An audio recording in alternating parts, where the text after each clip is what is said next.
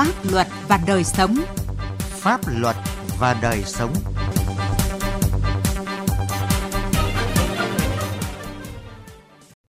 Thưa quý vị và các bạn, chương trình Pháp luật và đời sống hôm nay có những nội dung sau. Hiệu quả mô hình camera an ninh nhân dân trong công tác phòng chống tội phạm ở thành phố Thanh Hóa, tỉnh Thanh Hóa. Vì sao bản án đã có hiệu lực pháp luật hơn 7 năm không được thi hành? Trước hết mời quý vị và các bạn cùng nghe những thông tin pháp luật đáng chú ý. Tại công văn số 4333 về việc báo cáo công tác kiểm tra giả soát hệ thống văn bản quy phạm pháp luật năm 2019, Phó Thủ tướng Thường trực Chính phủ Trương Hòa Bình yêu cầu các bộ, cơ quan ngang bộ, Hội đồng Nhân dân, Ủy ban Nhân dân các tỉnh, thành phố thực hiện nghiêm túc có hiệu quả luật ban hành văn bản quy phạm pháp luật, Nghị định số 34-2016 của Chính phủ, quy định chi tiết một số điều và biện pháp thi hành luật ban hành văn bản quy phạm pháp luật, Nghị quyết số 01-2020 của Chính phủ về những nhiệm vụ giải pháp chủ yếu chỉ đạo điều hành thực hiện kế hoạch phát triển kinh tế xã hội và dự toán ngân sách nhà nước năm 2020. Phó Thủ tướng giao Bộ Tư pháp hướng dẫn kiểm tra đôn đốc các bộ ngành địa phương thực hiện tốt công tác kiểm tra, giả soát, hệ thống hóa văn bản quy phạm pháp luật để kịp thời phát hiện, kiến nghị xử lý và xử lý dứt điểm các văn bản trái pháp luật. Cơ quan an ninh điều tra Bộ Công an ra quyết định khởi tố bị can, bắt tạm giam và cấm đi khỏi nơi cư trú đối với bà Nguyễn Thị Huệ, nguyên trưởng phòng tài chính kế toán trường Đại học Đông Đô và ông Ngô Quang Hiển, nhân viên trường Đại học Đông Đô để điều tra về tội giả mạo trong công tác. Trước đó, cơ quan an ninh điều tra Bộ Công an đã quyết định khởi tố vụ án, khởi tố 4 bị can gồm Dương Văn Hòa, hiệu trưởng trường Đại học Đông Đô, Trần Kim Oanh và Lê Ngọc Hà cùng là phó hiệu trưởng trường Đại học Đông Đô, Trần Ngọc Quang, phó trưởng phòng đào tạo và quản lý sinh viên, Phạm Vân Thùy và Lê Thị Lương, cán bộ trường Đại học Đông Đô để điều tra về tội giả mạo trong công tác. Bộ Công an cũng ra quyết định truy nã bị can Trần Khắc Hùng, Chủ tịch Hội đồng Quản trị kiêm Viện trưởng Viện Đào tạo Liên tục Trường Đại học Đông Đô. Tòa án Nhân dân huyện Kim Thành, tỉnh Hải Dương mở phiên xét xử sơ thẩm và tuyên phạt Hà Văn Hoàng, 27 tuổi, chú xã Xuân Thắng, huyện Thọ Xuân, tỉnh Thanh Hóa, 12 năm tù giam về tội vi phạm quy định về tham gia giao thông đường bộ. Theo cáo trạng, khoảng 6 giờ ngày 23 tháng 7 năm 2019, Hoàng điều khiển xe tải lưu thông trên quốc lộ 5 theo hướng Hà Nội Hải Phòng. Khi đến khu vực xã Cộng Hòa, huyện Kim Thành, do không làm chủ tốc độ, không chấp hành hiệu lệnh, báo hiệu đường bộ, nên đâm vào một số người đang dừng xe chờ sang đường ở lối mở trên giải phân cách khiến 5 người tử vong tại chỗ. Công an huyện Bình Sơn, tỉnh Quảng Ngãi phối hợp với các lực lượng chức năng truy bắt phạm nhân Triệu Quân Sự,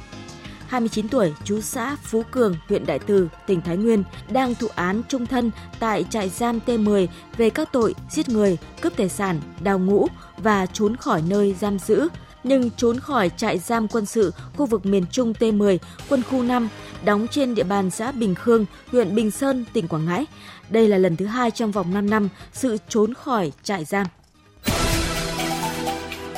Pháp luật đồng hành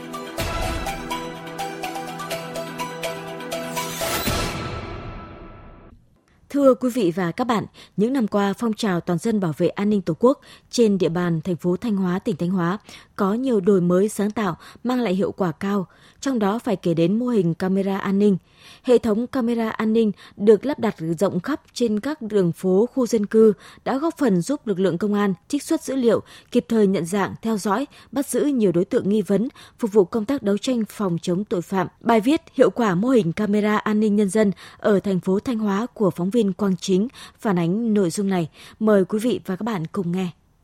là địa bàn trung tâm của thành phố Thanh Hóa với 16 tổ dân phố, hơn 27.000 nhân khẩu thường trú và tạm trú, tập trung nhiều cơ quan đơn vị, trường học, bệnh viện. Phường Đông Vệ có nhiều tiềm năng lợi thế để phát triển dịch vụ thương mại. Tuy nhiên, tiềm ẩn nhiều vấn đề phức tạp về an ninh trật tự. Tháng 8 năm 2019, phường Đông Vệ đã cho ra đời mô hình camera an ninh nhân dân. Sau một thời gian đi vào hoạt động, đến nay đã có hơn 350 hộ gia đình, cơ quan đơn vị trên địa bàn lắp đặt camera an ninh. Ông Phùng Thiên Hổ, bí thư chi bộ phố Ngô Thị Ngọc Giao, phường Đông Vệ cho biết, nhờ lắp camera an ninh nhân dân mà nhiều vụ việc xảy ra tại khu phố đã được phát hiện kịp thời. Điển hình ngày 19 tháng 9 năm 2019, tại mặt bằng 530, qua trích xuất camera an ninh, cơ quan công an đã bắt được đối tượng trộm cắp tài sản là Nguyễn Duy Trường.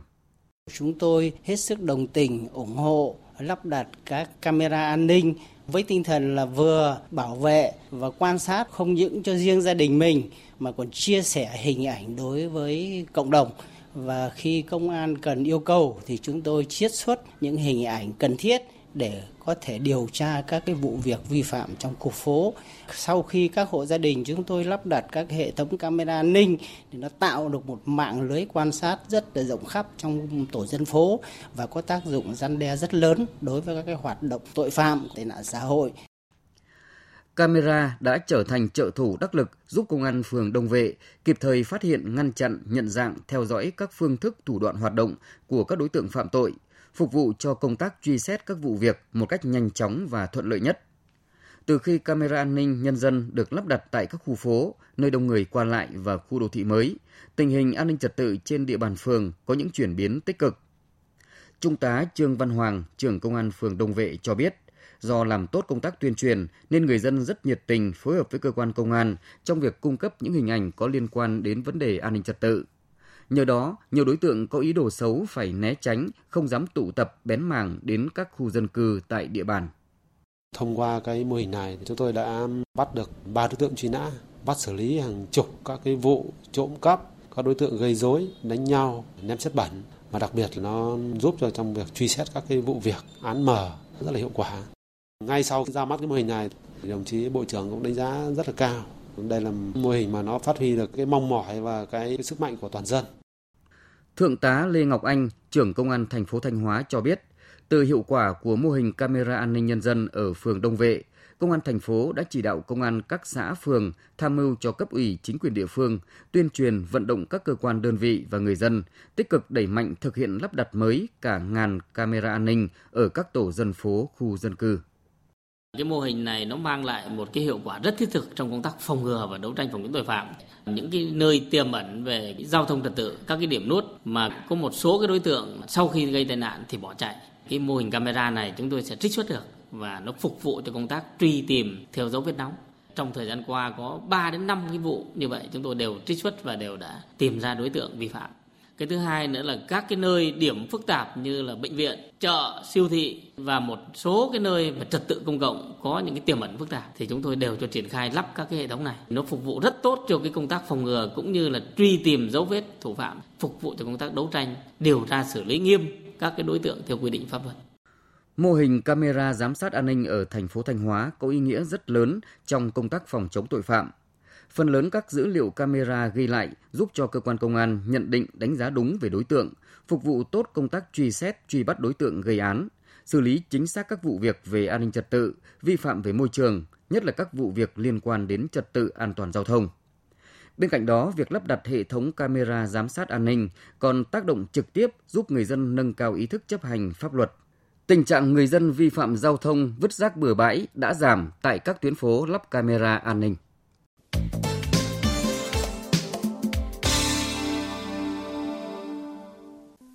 Thưa quý vị và các bạn, Luật thi hành án dân sự quy định chức năng nhiệm vụ của chấp hành viên và cơ quan thi hành án dân sự là phải tổ chức đưa ra thi hành các quyết định bản án của tòa án đã có hiệu lực pháp luật. Vậy nhưng ở huyện Hương Khê, tỉnh Hà Tĩnh đang tồn tại tình trạng một số quyết định bản án của tòa án đã có hiệu lực pháp luật nhưng thủ trưởng cơ quan thi hành án không thực hiện tổ chức thi hành án và cho mình quyền phán xét lại bản án với lý do án tuyên không đúng pháp luật hay tòa áp dụng pháp luật sai việc chi cục trưởng chi cục thi hành án dân sự huyện Hương Khê biến mình thành người phán xử nội dung bản án của các cấp tòa án đã xâm hại quyền và lợi ích hợp pháp của công dân, vi phạm sự hoạt động đúng đắn của các cơ quan nhà nước, cần phải sớm được làm rõ và xử lý nghiêm. Điều tra của Tiến Anh, phóng viên Đài Tiếng Nói Việt Nam.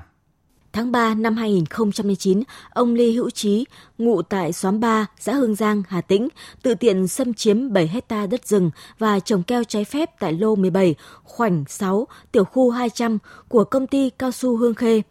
Từ cuối năm 2011 đến năm 2014, vụ tranh chấp được hai phiên tòa sơ thẩm ngày 27 tháng 5 năm 2011 của Tòa án huyện Hương Khê và bản án phúc thẩm ngày 28 tháng 8 năm 2011 của Tòa án tỉnh Hà Tĩnh đã tuyên xử, buộc ông Trí phải di rời toàn bộ số cây cối đã trồng trái phép, trả lại đất cho công ty. Nhưng đến nay, bản án vẫn chưa được thi hành, mặc dù công ty Cao su Hương Khê đã nhiều lần làm đơn đề nghị cơ quan thi hành án đưa bản án ra thi hành. Ông Võ Sĩ Lực, Phó Tổng Giám đốc Công ty Cao su Hương Khê trình bày. Công ty cũng đã nhiều lần lên làm việc với ờ, chủ thi hành án huyện Hương Khê và các cái ban ngành có liên quan. Thậm chí là công ty cũng đã rất là hài hòa với họ, kể cả cái khi mà họ bảo là khó khăn thì công ty vẫn sẵn sàng là hỗ trợ cái một cái phần cái kinh phí. Cụ thể là công ty hiện hỗ trợ khoảng 25 triệu đồng nhưng mà họ cũng không làm. Và cho đến nay cái, cái, cái chủ thi hành án Hương Khê thì cũng bao nhiêu lần rồi làm việc thì cũng có thể lịch ờ, hẹn lúc này lúc khác cái kéo dài 7 năm thì đến nay là vẫn chưa thi hành án được. Trả lời câu hỏi vì sao án đã có hiệu lực pháp luật nhưng vẫn không thi hành án được, ông Võ Thuần Nho, tri cục trưởng tri cục thi hành án huyện Hương Khê cho rằng. Về mặt nguyên tắc thi hành là thi hành theo quyết định trong bản án. Chứ không thi hành theo văn dân sự thì chúng tôi đã ban hành quyết định thi án. Cũng đã ban hành quyết định ngược chế. Thế nhưng mà không thể tổ chức thực hiện. Lý do thực hiện là là ông chỉ dòng đội. Cái thứ hai ông đưa ra cái chứng cứ mà có thể nói rằng không thể thi hành.